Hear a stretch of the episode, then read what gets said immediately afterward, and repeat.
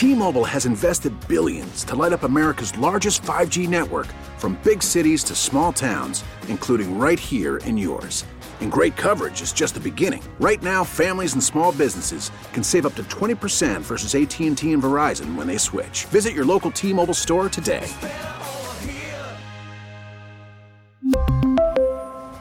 Plan savings with 3 lines of T-Mobile Essentials versus comparable available plans. Plan features and taxes and fees may vary. Baseball is back, and so is MLB.tv. Watch every out-of-market, regular-season game on your favorite streaming devices. Anywhere, anytime, all season long. Follow the action live or on demand. Track 4 games at once with multi-view mode. And catch up with in-game highlights. Plus, original programs, minor league broadcasts, and local pre- and post-game shows. Go to MLB.tv to start your free trial today. Blackout and other restrictions apply. Major League Baseball trademarks used with permission. Guidance is internal.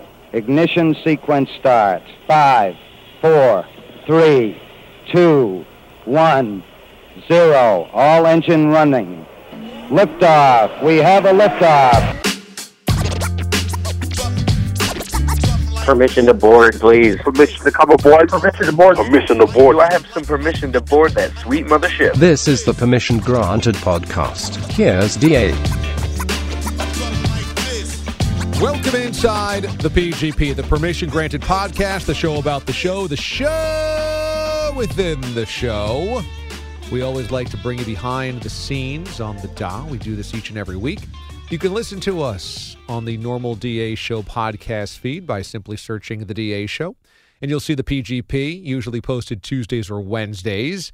You can also listen to it on its own podcast feed. Search Permission Granted. Just subscribe to either one of those or both. Rate and review. That helps other people find the podcast. Today was quite the interesting day. We're going to start with Dong Candy. Stunned to a news was Bogish did a story about how in Tennessee, Portland, Tennessee, there was a neighborhood and one house gave out candy that was individually wrapped, but that was shaped as male anatomy. So we joked around that it was Bo Jackson shaped after Meraz had unveiled last week that he named his unit Bo Jackson as a child because that's where the chicken pox was. The genius behind DA Show Quotes tweeted this one in today. And as he described, or she described, someone in the Portland, Tennessee area reportedly gave out candy Bo Jacksons on Halloween. Parents posting on the local Facebook page that their kids came home with multicolored candy shaped like male parts. Now, now, thankfully, they were individually wrapped, unlike Amy's cookies. Now, the parents believe they know which house the candies came from. The local sheriff and the police say they have not yet been contacted by anyone. So if you haven't yet, I guess just give a quick, you know, look-see at your kid's candy bag just in case there's, I can't say it, a Bo Jackson somewhere in there. This is probably better than getting 100 grand. Let's be honest. Is it? What? If it tastes good, who cares? Really? Says the guy that ate dog poop. All I'm saying is, like, it's an innocent prank. You could laugh as a parent and then pop the Dong candy in your mouth and call it a day. First of all, I'd have you would not go, innocent joke. If one of your daughters came home with a candy shape like that, you would eat it afterwards, but you would not be okay with that being in her bag. I would absolutely laugh, and I would say, can you believe some joker did this? And then I would try it, for sure. Pop it in your mouth. And I don't want the dog to die. What do you think it's going to taste like? It's going to be watermelon or something like that. It's not going to taste like the actual genitalia. Wow. It must be 3 runts put together, a banana run and 2 apples. No. Runts clusters. Runts clusters.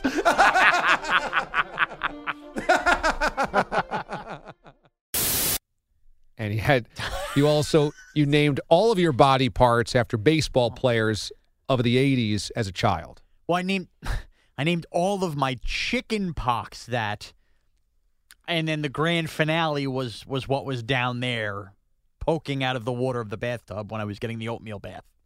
Do you remember what the other chicken pox were named? Yeah, I mean. And where they were on your body? Well, I mean, I was covered. So, you know, if I had like five on my right chest, you know, like the guys you would expect. I mentioned, and I was serious, like a Matt Noakes. So where was Matt Noakes? Matt Noakes, I think, was probably upper right chest because I'm thinking of where I pictured first. A solid young catcher for the Tigers back then. Yeah, and we also had Mike Stanley was with him as well.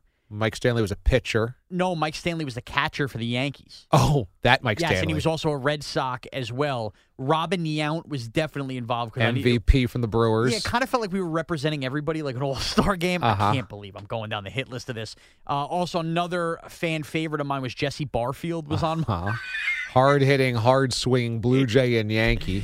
And where was that on your body? I think that was probably to the right of my belly button. Okay. For correctly. Barry Larkin was also on my body. It was nice, a young Barry Larkin. Fielding, yeah. Cincinnati Reds shortstop. Barry Larkin was on my leg, and that was interesting. And, of course, Cal Ripken was... The Iron Man. He was always there, so he was on my kneecap because he was out there. Yeah, very nice. I had really bad chicken pox on my knee, so... Huh. I mean, honestly, I would really have to dig deep, but the one that always stood out because it never went away was Bo Jackson because, obviously, that wasn't a chicken pox. Well, that's another layer to this as well, that you would name Bo Jackson what you thought was a chicken pox, but it wasn't. Well, I didn't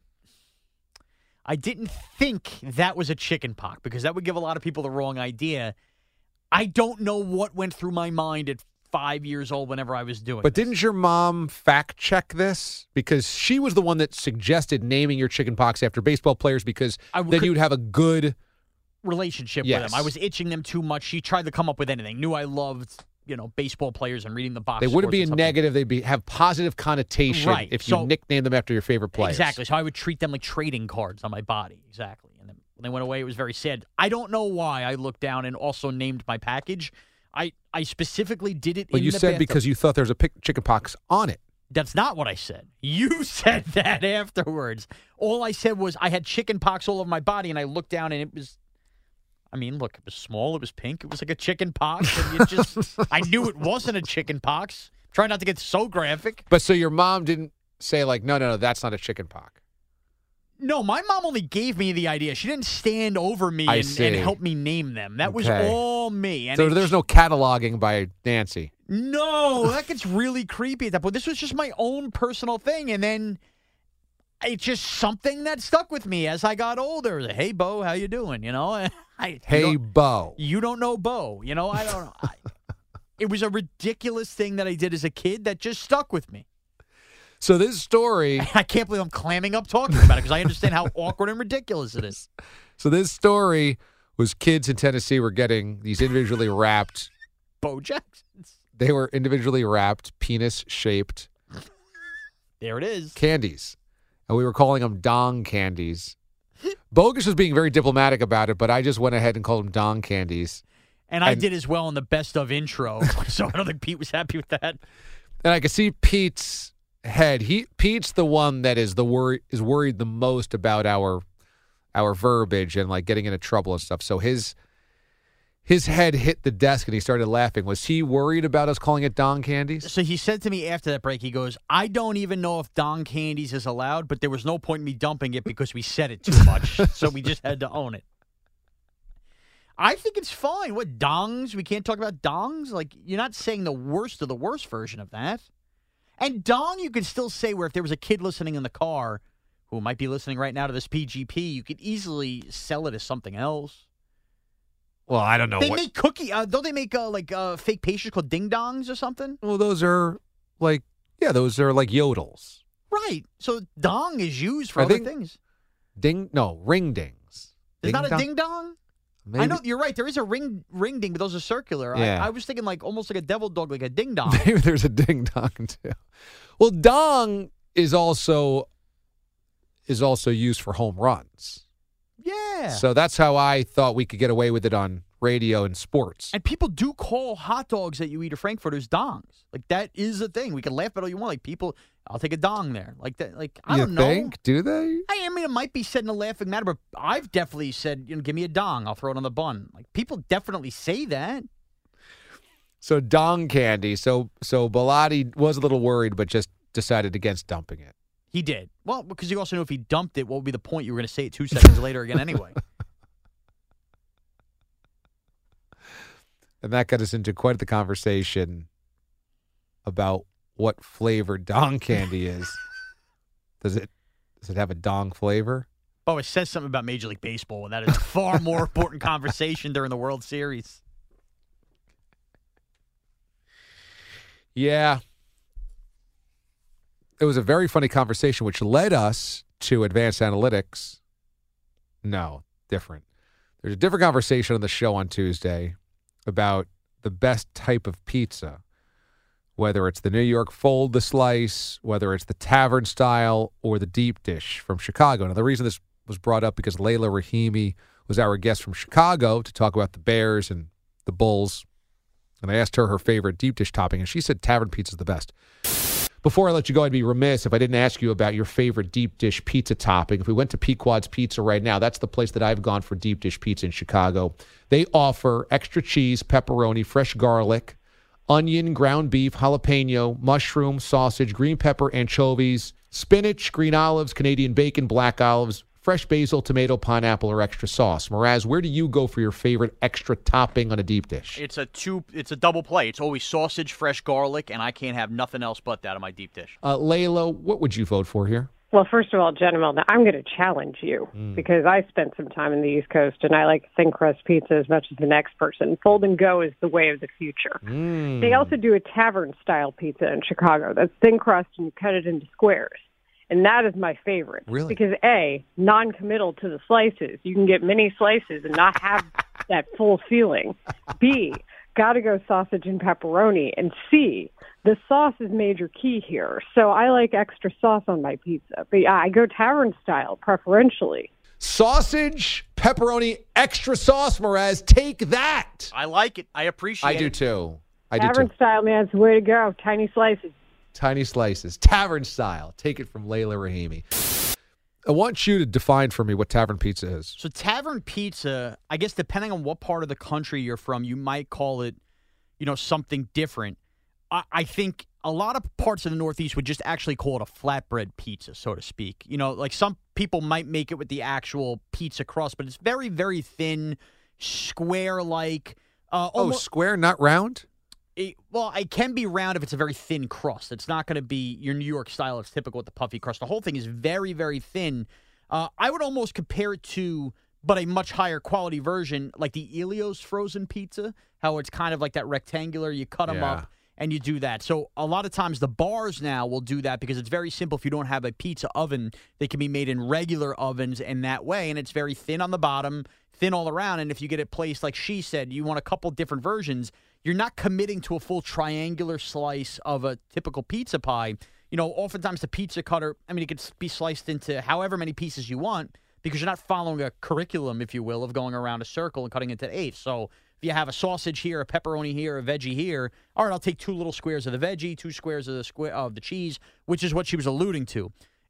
Where we are right now in the Northeast, a lot of times you won't necessarily call it tavern pizza. Some might call it bar pizza. But a lot of other places will make it and just call it simply flatbread pizza, which is just, instead of using the pizza crust, it's like almost like the flat pita, and you'll cut it the same way. I've heard it called, I guess, bar pizza or pub pizza. Right. Bar pizza is another one.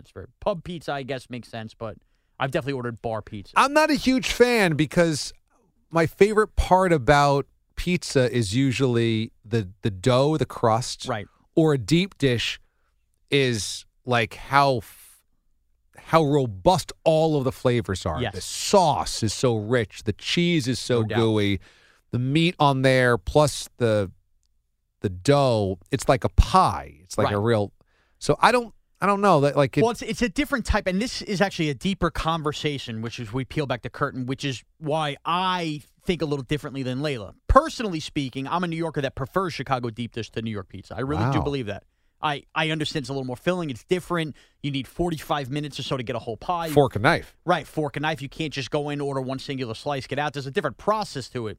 My issue, though, with tavern, bar pizza, flatbread pizza, or anything else compared to it is, to me, that's, like you're saying, it's not pizza. It's a different kind of thing. Like, if you're in the mood for pizza, you don't go, oh, that's what I want. It's just, it's a different item that's in the pizza family. So I get her preference for it in that she likes the sampling of the different flavors and you're not committed, But ultimately, I kind of look at it the same way I look at, you know, like a chain like Domino's or Pizza Hut. Now, we might be snobby New Yorkers or New York pizza, but if I want Domino's and Pizza Hut, it's not because I want pizza. It's because I want Domino's or Pizza Hut. So I would say the same thing for a bar pizza. It's I'm in a bar. Yeah, I could go with that with a beer or two. This makes sense. Or this flatbread pizza looks good. But I'm not having it because I'm in the mood for pizza. If I wanted pizza, I would get your fold in whatever or your deep dish. Yeah, I'm not so New York pizza snobby. I really like a deep dish pizza. But also, I'm not a Little Caesars guy. I'm not a Domino's guy. A Papa John's, you could probably get by in college. We probably had a lot of Papa John's. But I have very positive connotations with Pizza Hut. When I was young, a real fun day out with my mom and my brother and my sisters when she brought us to Pizza Hut, or my grandma would bring us to Pizza Hut. So that might once every couple of months, maybe twice a year we would go to Pizza Hut. But sitting down, having like the pitcher of soda, having those low-hung lights over you at each table, and then I guess is it a pan that it's coming in? Yeah, so or a skillet? So it comes out in a pan, and now there were two different Pizza Huts, and I don't know where you grew up, it was the same thing. So it would come out, you would order the pan, and it kind of had the triangular spatula to pull it out. And then we also had the ones by us that were the pizza buffets that you would go to. We never did that. So it would be the similar way. They would have the pan. Somebody would keep bringing out new ones depending on, and you kind of had a sampling of every flavor pizza. Plus, Pizza Hut had grape breadsticks when we grew up. Mm-hmm. Those were a big thing with like a little salad. But yeah, it would come served on the table, and you basically have like a pan risen up, if you will, sat high. And you got in there, and it was something about that fake cheese coagulating, that soda with the ice melting in the pitcher. You're right, the lamp setting, the old school red over top. Mm-hmm. Yeah, it's a very nostalgic thing. You think Pizza Hut, you think glowing puck in hockey on Fox. That's the way I look at it. And the pizza was pretty good. I mean, I know I was young, but it's very buttery or oily at the bottom. It's golden brown under that black skillet. So then you pick it up. The cheese comes along with it. Like, that's a pretty good slice. All right, it's not a New York City authentic slice, but it's a pretty good slice of pizza, so I've never been a pizza snob. Yeah, I agree with you, and I never understand that. And there's a lot of people, again, where we are from specifically that, you know, how could you do that? You know, you don't bite into it, spit it out. In the end, it's cheese melted, it's sauce, it's a buttery, flaky crust. Like, it's impossible to make that not feel like it tastes pretty good. You might feel awful after. Maybe you have one too many slices. And maybe you don't feel like you're getting the authentic of cheese and sauce that's been sitting in a pot all day. But in the end, that's not that easy. I mean, not that easy to hate. Like, it's not hard to screw up. So Pizza Hut's trying to go back to retro now. They're trying to do the whole, when they do the commercials with Craig Robinson from The Office, and he's a comedian, Hot Tub Time Machine. Right.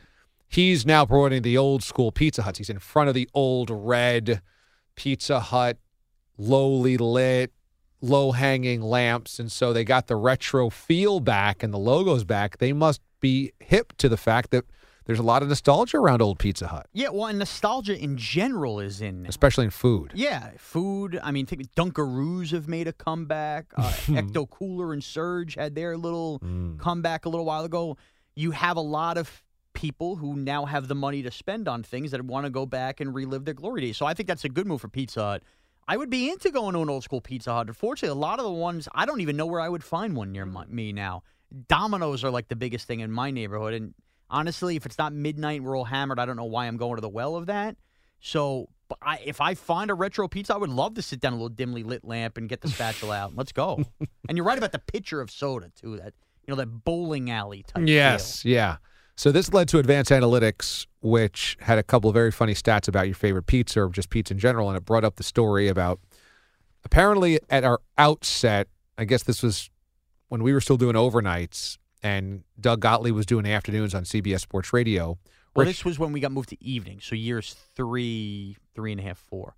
Oh, you remember this altercation? Oh, because I was in there, for sure, because I would come in. We would air from 6 to 10 p.m. Eastern, and I would get to the studios by 2 p.m. Eastern. Boy, those are days, 4 hours before a show. I mean, that would never happen again. No. I mean, I had other actual newsroom duties to the station, but still. So 2 o'clock, so the pizza would come at like 3 o'clock. So I paid witness to it. So this had to have been, let's call it 2015, the year of the Ack ordering pizza. So Rich Ackerman is an update anchor that does afternoon updates here on the CBS Sports Radio side of things, has since we launched. He, on a Friday, had ordered a pizza pie, probably from John's on Bleecker. Yes. Because that's his favorite spot.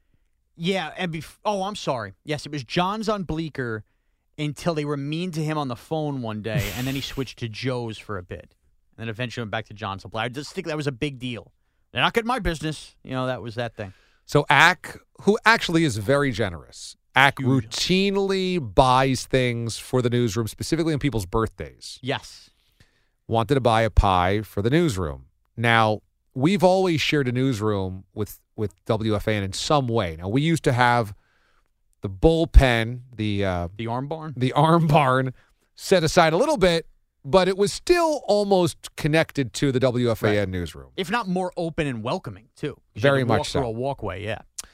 And so Ack bought one pie, and infamously, the way that our associate program director, Dave Marinick, remembers it was a 5-slice takedown. You remembered it as a 6-slice takedown. Now, I know this was one time was 6, so maybe he went overboard once and 5 was the norm. Okay, so...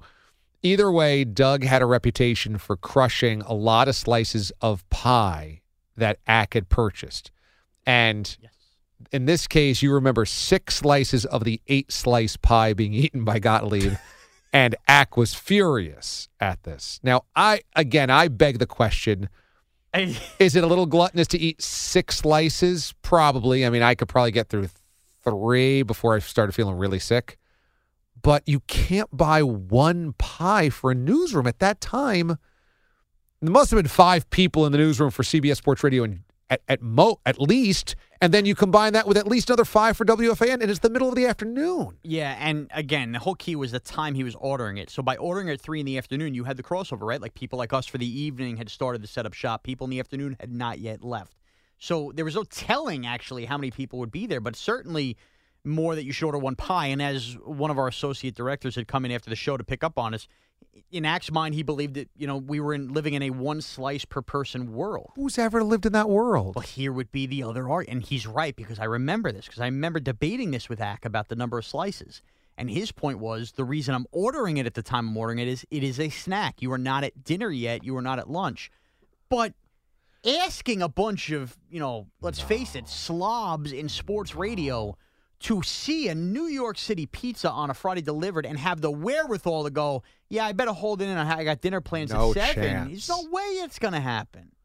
But Ack would never say anything to Gottlieb's face, too. We would always face the brunt of it after when he went in and started the show. He would come out of break, have his slices, and then we'd get it from Ack, where he'd be upset that he, ate all those slices. And week in and week out, stop ordering the pizza then.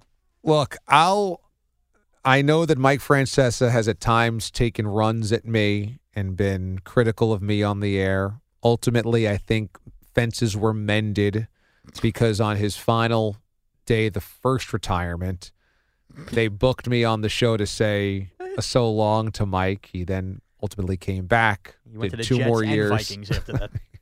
I didn't get the call to salute him the second time. But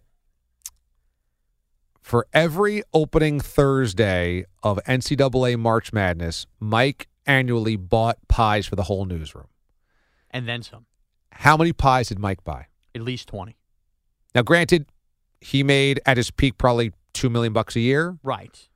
And all right, so maybe that was less than that, half of that, a quarter of that by the end of the tenure, but he always did this, making a lot of cash. My point is, it's still a very generous move, and it's understanding the audience. You don't buy one slice for the newsroom or one pie for the newsroom. You buy 20 pies for the newsroom. Right. I'm not asking Ack to buy 20 pies.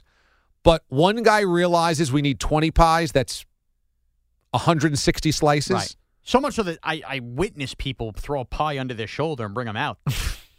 That many extra. Ray Martell. There have been plenty of those. Right, yeah. So you're telling me that Francesa bought 160 slices, and Ack bought 8. And Ack thought that was going to be fine for everybody? Yeah, it's just, you can't half-ass it, let's face it. If you want to be generous and do the nice thing, you got to at least overcompensate somewhat. You're right, not 20 pies. I think 2 pies would be fair. 2 pies is fair. Totally. At that point, if it goes out and somebody's had too many, you live with it. But one pie, you're leaving no margin for error. No. And also, I have always come from this school, and this was my grandmother's thought, And I always think of it when I have people at my house. And this is where we make jokes about my football Sundays and gluttonous and everything. I would rather you leave my house not feeling like you have to run to McDonald's on the way home because you felt guilty about grabbing the last something. I would rather deal with the leftovers in my fridge and know that nobody felt anxious about, oh, I don't know, we're running out of this, I should grab this. If you're going to commit and order the pizzas, just order the two pies. If four slices sit there till midnight getting cold and coagulated, so be it. Who cares if you leave and there's four slices that somebody in the overnight eats cold? Like, you'd rather that than somebody come in knowing you're ordering pizza and then go, damn, it's all gone already, which would happen more times than not because of Gottlieb. We did a stunt to a news last week, I think it was, where the guy bought a season's pass to a theme park in California and used it as his meals every day because it was, if I remember correctly, $199 for the summer or the annual pass. Right. And that included 2 meals a day and unlimited drinks, maybe? Yeah, but I think it was like specifically soda, iced tea, water, right. So he used this for like 8 years or something and used this pass. Now, he had to drive to the amusement park every single day for lunch, go back to work, drive back for dinner every single day. But, of course, for $199, he ate a meal, 2 meals a day every day for like 8 years, and it happened to pay off debts and cars and stuff like this, his education while doing so. So he's kind of a hero. I said, why don't we try to get this guy on the show? Did you ever look into that? So I did. I'm glad you brought this up. Here's the problem of getting him on the show. I have now done 8 different article researches on him. The big problem, he doesn't give a last name at all. He's kind of anonymous. That. It's Dylan. That's his name is Dylan, and it's in California. He's in California. And, you know, I tried to even do, like, Facebook, social media searches to see if somebody bragged about this on social media. And I think I've come to a hypothesis conclusion in that one of 2 things is the case. Either his name really is Dylan, and he doesn't want to be found, A, because he still wants to do this and doesn't want him being singled out and some kind of deal happen, or his job maybe didn't know he was leaving to head to a theme park all the time, who maybe on sales calls, who knew what he was doing. Or number 2, Dylan's not even his real name, and he really, really doesn't want to be tracked down like that.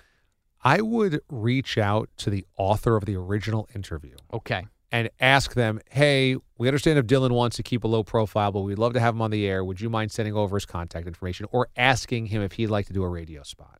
Okay. That's a good approach. And we will protect his identity if he needs his identity protected. Okay. Because we would love to know the thinking behind what's your strategy at eating at an amusement park twice a day. You're right. And remember, this is only coming to my mind now, and this would be for really, really diehard old school DA show listeners.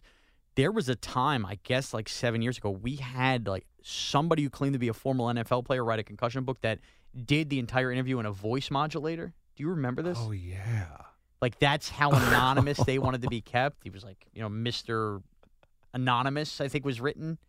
And he did the entire interview in a voice modulator. So if we have to go that level with Dylan, we can do that. It might even be better that way. Yeah, it actually would.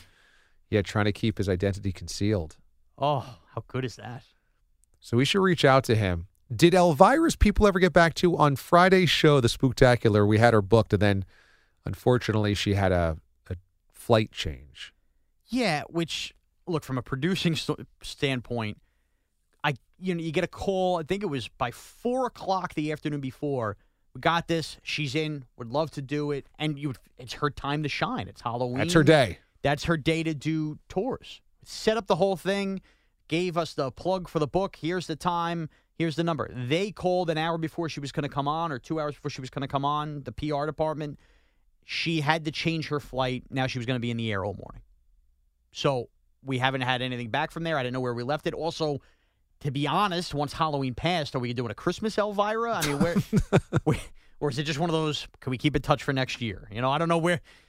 From the sports radio producing aspect. I don't know if it makes... Yeah, and you're Elvira. I'm sorry. You got to think time runs up on you once you hit November. You got to be available on October 31st. Don't book a flight. And that's it. Wherever you are from October 28th to October 31st, stay put. Yeah. Like, that would be my advice. Do all the interviews. Yes.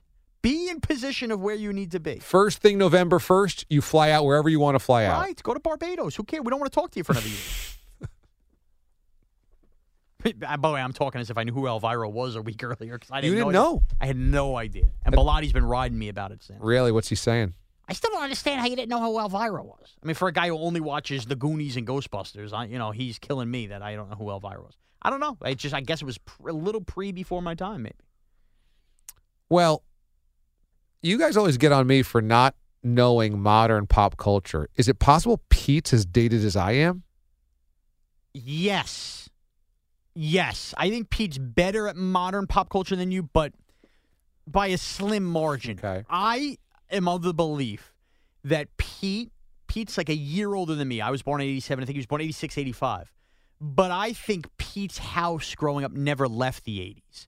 So in other words... Like the Goldbergs? Yes. I think that his parents loved what they loved in that era of having Pete, and then I don't think they adopted the 90s. I think... Yeah, he just kept watching. It was almost like Brendan Fraser and Blast from the Past. Like they had this bunker, and it was just the same things kept getting watched. And who needs Seinfeld? We got Alf on. You know what I mean? I think they kept with that. That's kind of the vibe I get. I know Pete's always a great audience for an '80s reference because I have plenty of them, and he always laughs at them. But he's also really good about pre-'80s too. Like his pop culture knowledge goes from like 1989 backwards. Is so weird. He knows like the 70s, the 60s, the 50s. He's good with that. Look, we all have our things. I can name chicken pox after 90s baseball players. I can tell you what happened in random football games from 98. Pete will tell you what happened during the second filming of E.T. in whatever year, but you're right. I don't know how it sunk in his brain. It has to do with how he was brought up. There's something there with his parents and all these pop culture shows and everything that just resonates with him. And also, I think to this day, he gets home from work, and I don't think he's putting on NFL Network, per se, or putting on whatever new shows on Netflix. I think he's going back to the well of the old shows like you do. Yeah, he's definitely watching old reruns. Right. He loves old reruns. I mean, he's the one making Matlock references. I wanted to bring this up. This bit is great. Every week now for 3 straight weeks, Trash Tuesday, Pete's Trash has been the IRS, and he plays the Matlock theme song because the IRS has not delivered him his return, and he filed on time back in April. They still haven't filed his return yet, so he's owed cash. Bilotti, who are you trashing?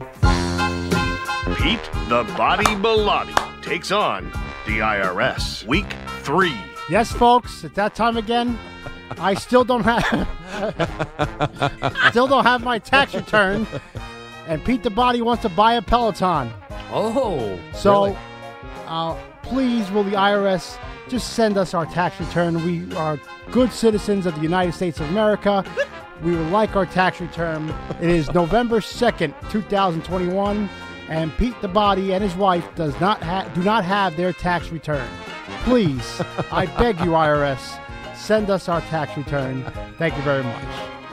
Oh, break out the hazmat suit. It's our weekly installment of Bilotti trashing the IRS for not getting his return on time. Why are we playing the Matlock theme song? Well, we've investigated it already. It hasn't come, so I don't know why. It's an investigation. That's the hook here? My understanding is it's Pete's investigation as to why it's not come. I see, okay. And I actually asked Pete, we're taping this on Tuesday. I thought maybe there was an IRS episode of Matlock. I don't think so. And I asked Pete this. I said, Pete, do you think we get to a week where it's like, okay, we get it. You have to do another Trash Tuesday because we're all coming up with new material every week. And his point back to me was somebody at some point who knows somebody in the IRS is going to hear this Trash Tuesday. Oh, really? And I'm going to keep going until that happens. He thinks it's going to be effective. Well, that's this is his outlet. He said, this is my only way. And he said, at some point, somebody who knows somebody in the IRS is going to hear this Trash Tuesday and bring it up, and it will be looked into. And that's his hope. I think it's hysterical. Yeah. Because we all do our trashes, and they they're always just the same type of things we gripe about every single week. And then you get to Pete, and automatically, and it's got production now. Yeah. Did you know about the production? No. Was that Waller who voiced it? No, I think that was Doug Descher, our program guy. I thought you had that put in there. That's what got me on the air on Tuesday. When I heard that, I said, "Levin, I go, what? This is produced pieces now." Pete's producing his own stuff for this one bit to rag on the IRS every Tuesday. Which is funny because usually, you know, you have to put some things up the chain of ladder to give these production guys time to read stuff. Peach is like, nope, this is more important. We need this done. It's amazing. Yeah. Wow. It's a great bit. When does it end, though, is the question. Not until he gets paid. Not a day before. But when do you think he gets paid? That's the question. I don't know. I'm going to say he gets double the refund this year. They're going to reward him for waiting? No. I mean, like, when he gets his next year's. Oh, you mean so in 2022 he gets 2021's return. We're on November 2nd. We got 2 months left before we have to file or, you know, start getting our W-2s again. I think time's up. I don't think they're cutting any more checks this year. They're probably going to go back into the pot next year and go, okay, we stole this one from next year. Here's his last year. Here's this year. I think this really could go into April. It's November. Nothing else is going to bother him for a Trash Tuesday? Yeah, that's true.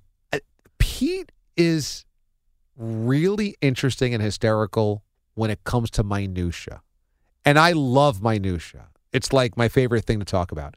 Because my trash today was this company. I'm trying to get a wood-burning insert installed in my house, which is what you use in an old-school fireplace to actually create heat in your house, because an actual fireplace does not throw off heat. It actually sucks heat out because it uses so much oxygen.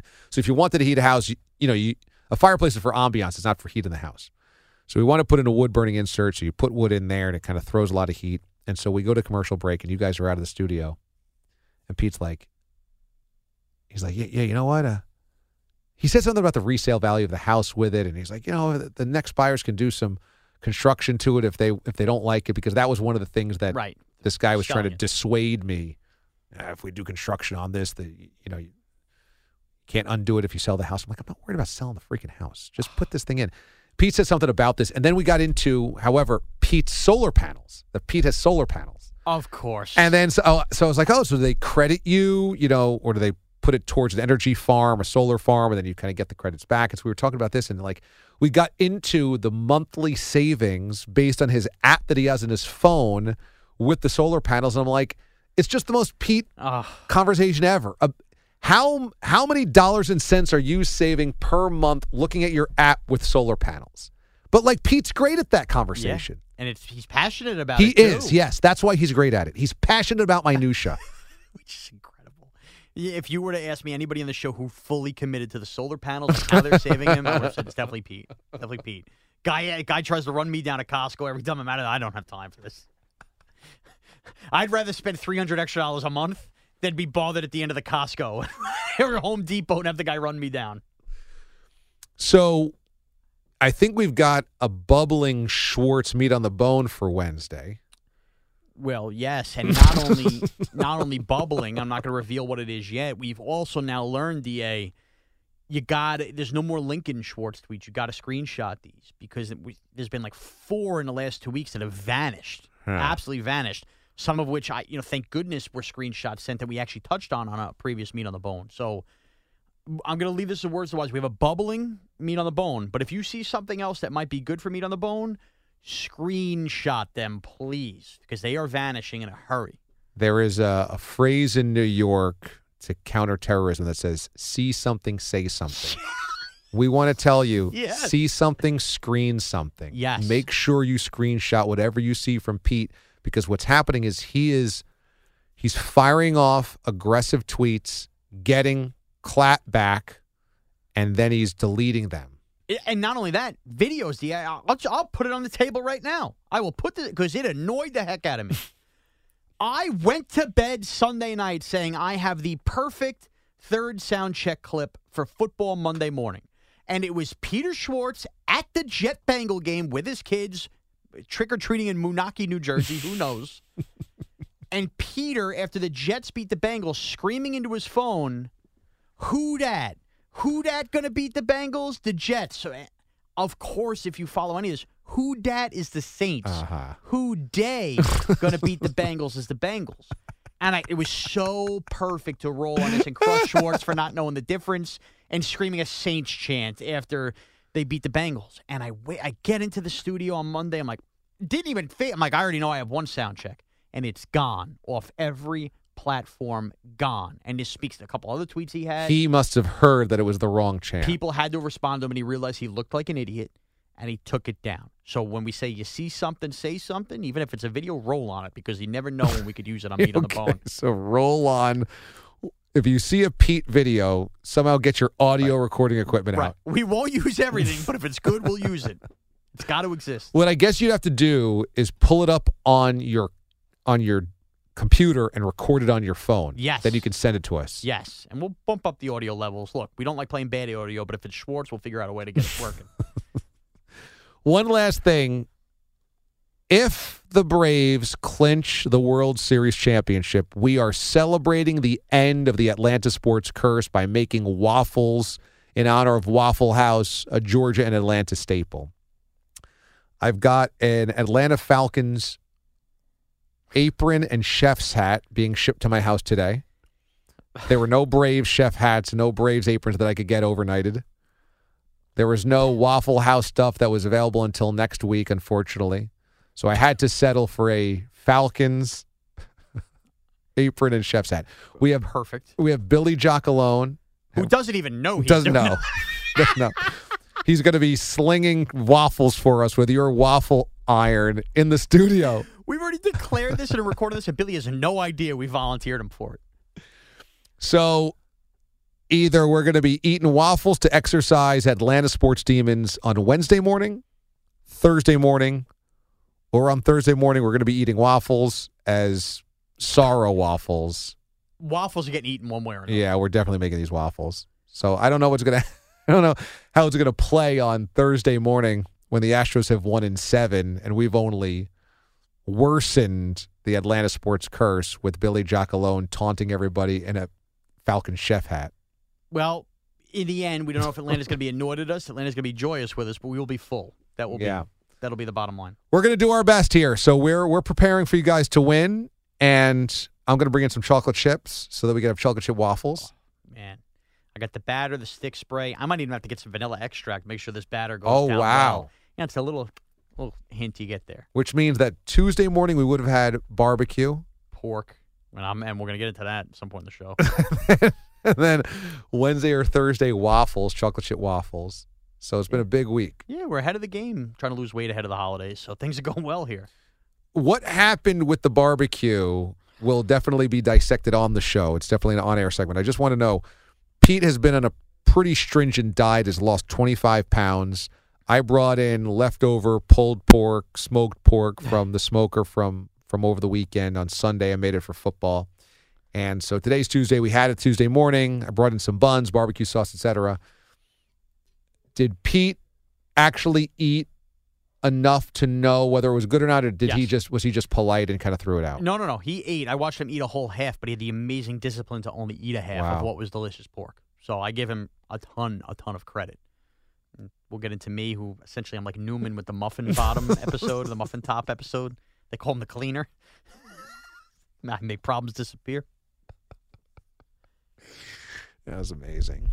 Okay, well, Atlanta, we're trying. We're trying to pull for you by making waffles in an Atlanta Falcons chef hat. So you can't blame us, okay? Here comes Bogues on Side B. It's Side B of the PGP. This is Meraz. How are you? Executive producer of the DA Show. Host here on Side B of the PGP with my man, Andrew Bogish. Bogey, hello. Hell, you're always yelling. I'm trying to get us amputated here. You know? Yeah, no, amputate all of us. Yeah. Take it all off. Let's do it. Let's get fired up. Yeah. Okay. The pretzels are gone. These pretzels are making me thirsty. How about that? Your wife's plan originally, which is so ironic, I don't think it was hammered home enough on the show, get pretzels so that when we're left with extras, at least I'm left with something I want to eat in pretzels and not a bunch of candy. Katie Bogish, who I love. I just love Katie. She's a spitfire. She's fun. She's energetic. She's funny. She's smart. She runs the household. She's got two wonderfully smart kids. She's just the best. I mean, Bogish has told the story, like, he had to chase her, like, for 6 years until she said yes. Mm. Has decided on Sunday she will make the devastating decision to hand out pretzels on Sunday to trick-or-treaters. Pretzels. Bogues, how can you let this happen in your household? Yeah, I mean, for the reasons that you just laid out, I'm not in charge of these things, but I think I might have to overrule the missus. I mean, this is... What was her reasoning? Her reasoning is she doesn't want any more candy in the house post-Halloween on top of what the kids are going to haul in from 4 days of trick-or-treating. It's like Sean said the other day, we've got things basically all the time now where people are dropping off candy in the middle of the night at our house. We're getting booed by people. Bogish's two young children who are adorable and smart and well-behaved, and they're great young Americans, are going to be ruthlessly taunted the rest of their lives because they will have given out the pretzels. I'm still living down crap like that from when I was in fourth grade or something like that. You never live that down. You're right. Luckily, my dad always overloaded candy, so I don't have to worry about that. But you're asking for your son to deal with wedgies by the time he gets to high school. You don't want to be a wedgie kid. And that's the tip of the iceberg. Yeah, you don't want that. I'd be surprised if your daughter could get a date after that. I mean, that actually is good news. Okay. You're selling me on pretzels, right, with that one. The wedgie thing's a little more my concern. T-Mobile has invested billions to light up America's largest 5G network, from big cities to small towns, including right here in yours. And great coverage is just the beginning. Right now, families and small businesses can save up to 20% versus AT&T and Verizon when they switch. Visit your local T-Mobile store today.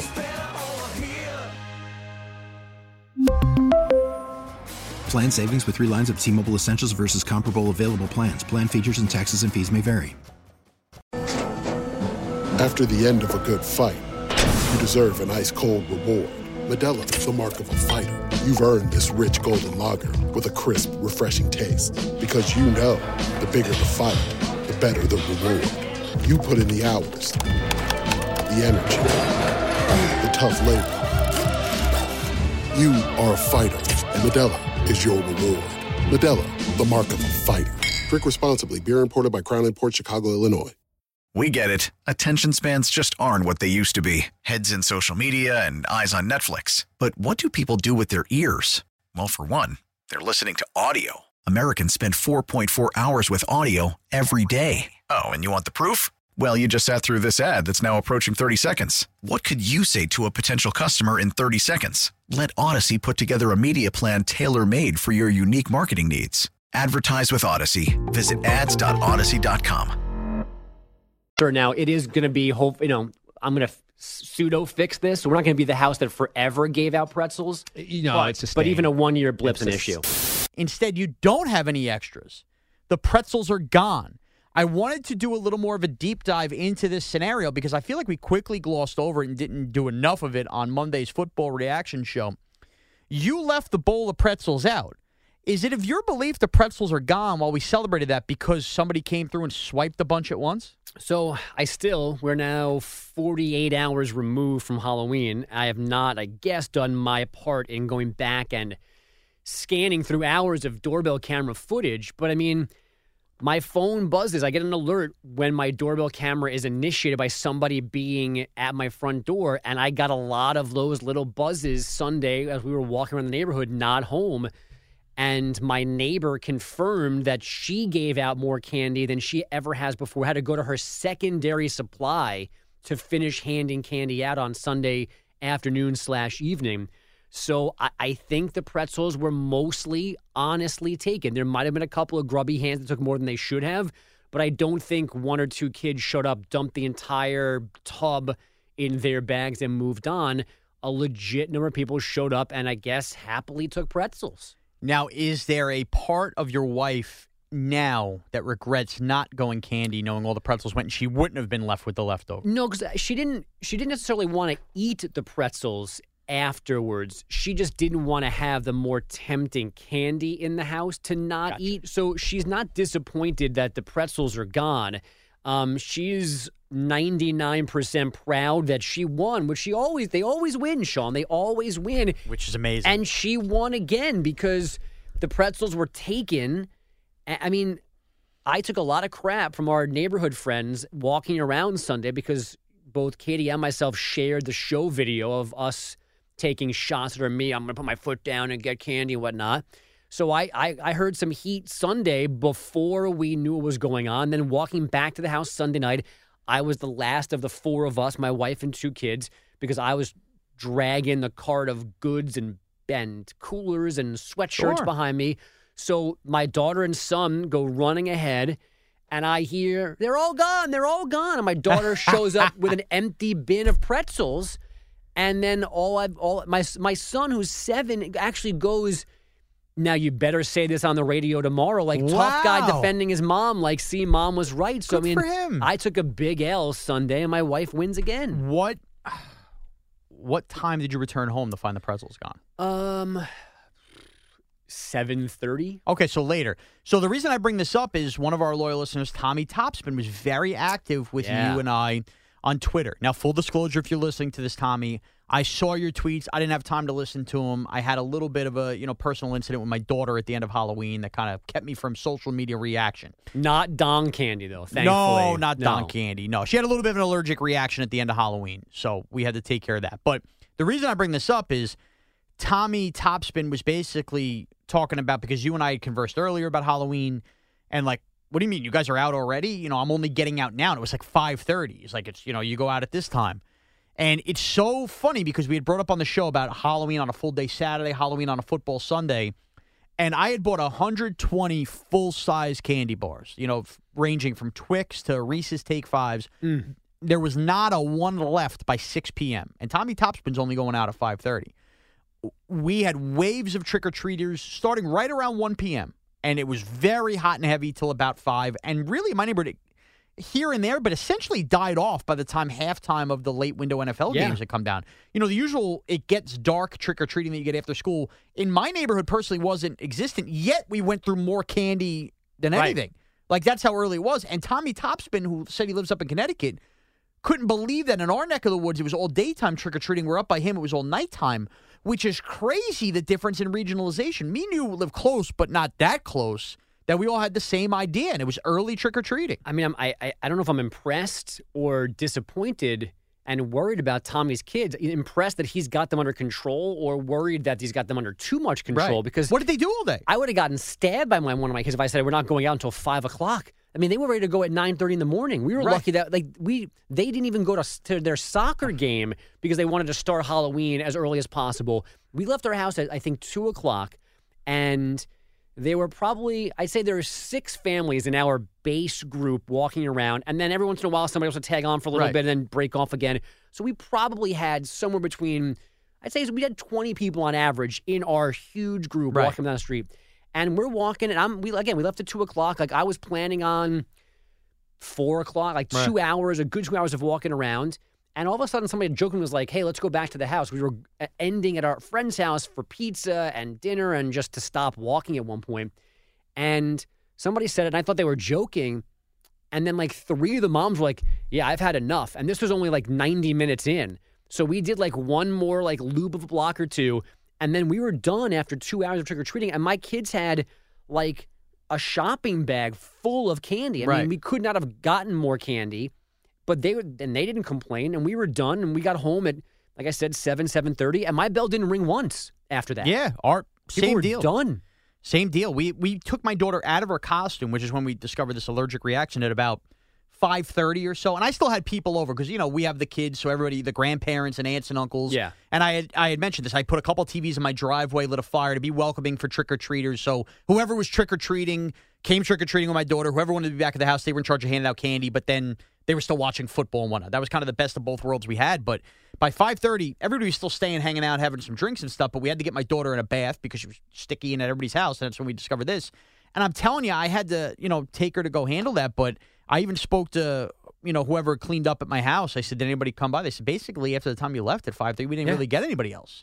So everybody was coming in those early waves. Right. So, I mean, and they weren't even older kids out later at night. And even walking the 2 or 3 blocks from our friend's house to our house, I think we passed, like, 2 other people. Like, it was over. So the nighttime thing is definitely a school night thing. And we talked about how we prefer Halloween on a school night. I think I would be in the camp of you, but man, if you're Tommy Topspin or any of our loyal listeners that tweeted us and you guys only really started to go out at night on the weekend, I think you really missed the boat. Yeah. Although I will say about our weekday weekend thing, and I didn't mention it on the air, in retrospect, we are lucky in that all my wife too, and you and I obviously, and all of us on the show, like, our days are over early in the afternoon. Oh, like, right. We're not 9 to 5 and rushing. So if you're working in an office until 5, 5:30, you're probably begging for a Halloween weekend so you can see your kids trick or treat. So I get that everybody's situation is a little bit different, but the way ours is set up for me, a weekday is much better. So on that, I'm glad you brought that up because we've made a lot of jokes,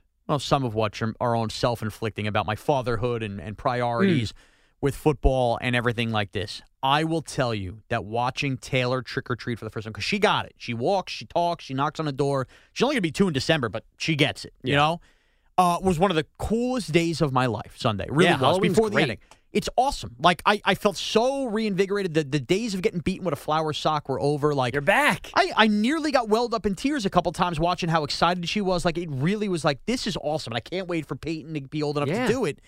And I didn't. Now, I kept, be fair, because we would do a block, come back to the house, check in. I was very much aware it was going on. I saw the end of the 1 o'clocks. But I didn't miss the sitting down for 12 hours and watching football. I would prefer it not be on a football Sunday for sure, but it was amazing to me to experience that. So when talking about, the reason I bring this up is you talk about how we get out early and, you know, we understand school nights for parents. I firmly believe this. If I was working in another industry, if sports radio was not my thing and we were not doing morning radio, I think that would be a vacation day I would use for myself every year now. And while my kids trick or treat, I really do. While they're little like this. Yeah, for sure. Sweet, no, look, they're teenagers and they go out throwing toilet paper at everybody's house. Right. Whatever, I'm going to work. But, yeah, I don't think if I'm a parent, and now, again, look, not every job is the same. You know, you get crap or whatever, work meetings and stuff.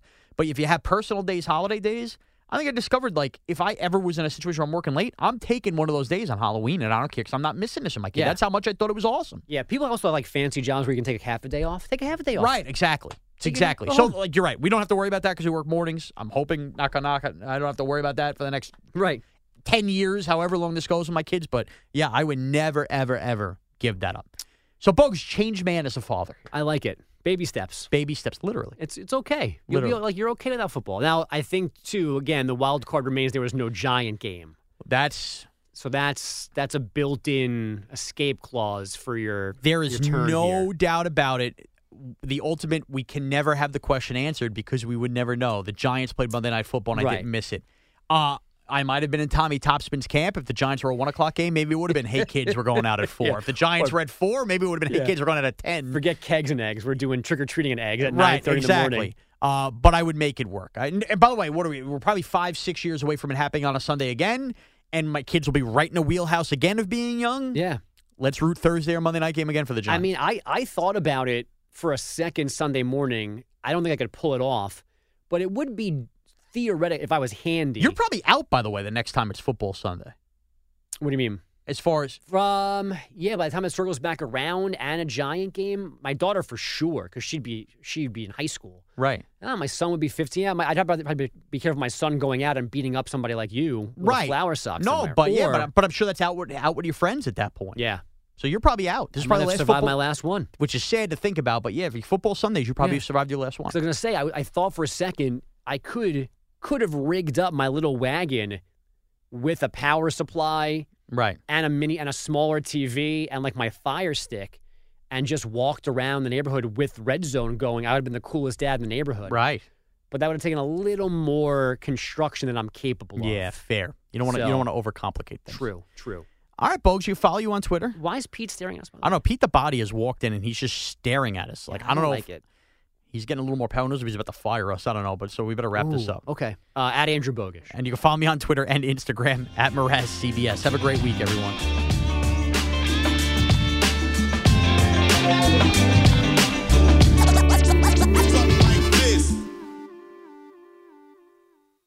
We really need new phones. T-Mobile will cover the cost of 4 amazing new iPhone 15s, and each line is only $25 a month. New iPhone 15s? It's better over here. Only at T-Mobile, get 4 iPhone 15s on us and 4 lines for $25 per line per month with eligible trade-in when you switch.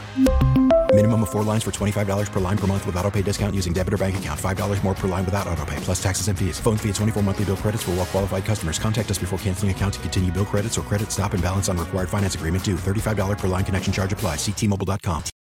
Oh, oh, oh, O'Reilly. Protect your vehicle's engine with a full synthetic oil change and save with Mobil 1 at O'Reilly Auto Parts. Purchase 5 quarts of Mobil 1 full synthetic motor oil and receive a $10 O'Reilly gift card after rebate. See store for details. With your Mobil 1 purchase, you'll also receive 2 times points during Old Rewards Bonus Points Month at O'Reilly Auto Parts. O'Reilly Auto Parts. We get it. Attention spans just aren't what they used to be. Heads in social media and eyes on Netflix. But what do people do with their ears? Well, for one, they're listening to audio. Americans spend 4.4 hours with audio every day. Oh, and you want the proof? Well, you just sat through this ad that's now approaching 30 seconds. What could you say to a potential customer in 30 seconds? Let Odyssey put together a media plan tailor-made for your unique marketing needs. Advertise with Odyssey. Visit ads.odyssey.com.